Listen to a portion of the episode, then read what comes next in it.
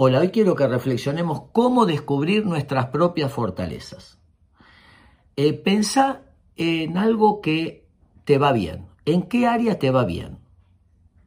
Trabajo, la que fuese. ¿Qué haces para que te vaya bien? ¿Qué es lo que haces específicamente?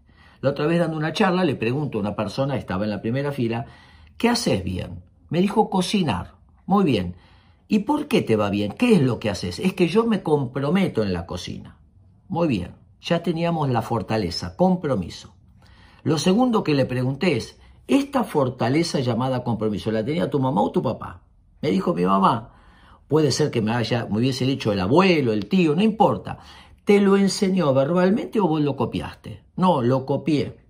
Y esta fortaleza que tenía tu mamá, que vos copiaste de manera no verbal, ¿en qué otras áreas de tu vida la aplicaste? Bueno, con el estudio me comprometo, con mi mascota, con mis amigos, y empezamos a hablar.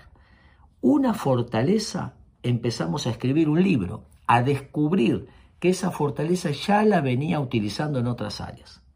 Entonces la tarea fue, en el próximo desafío que tengas, acordate que hay una fortaleza llamada compromiso, que lo venís usando y que te ha llevado el éxito y que probablemente esta fortaleza te ayude en esa crisis a alcanzar la victoria también. Espero que les sirva.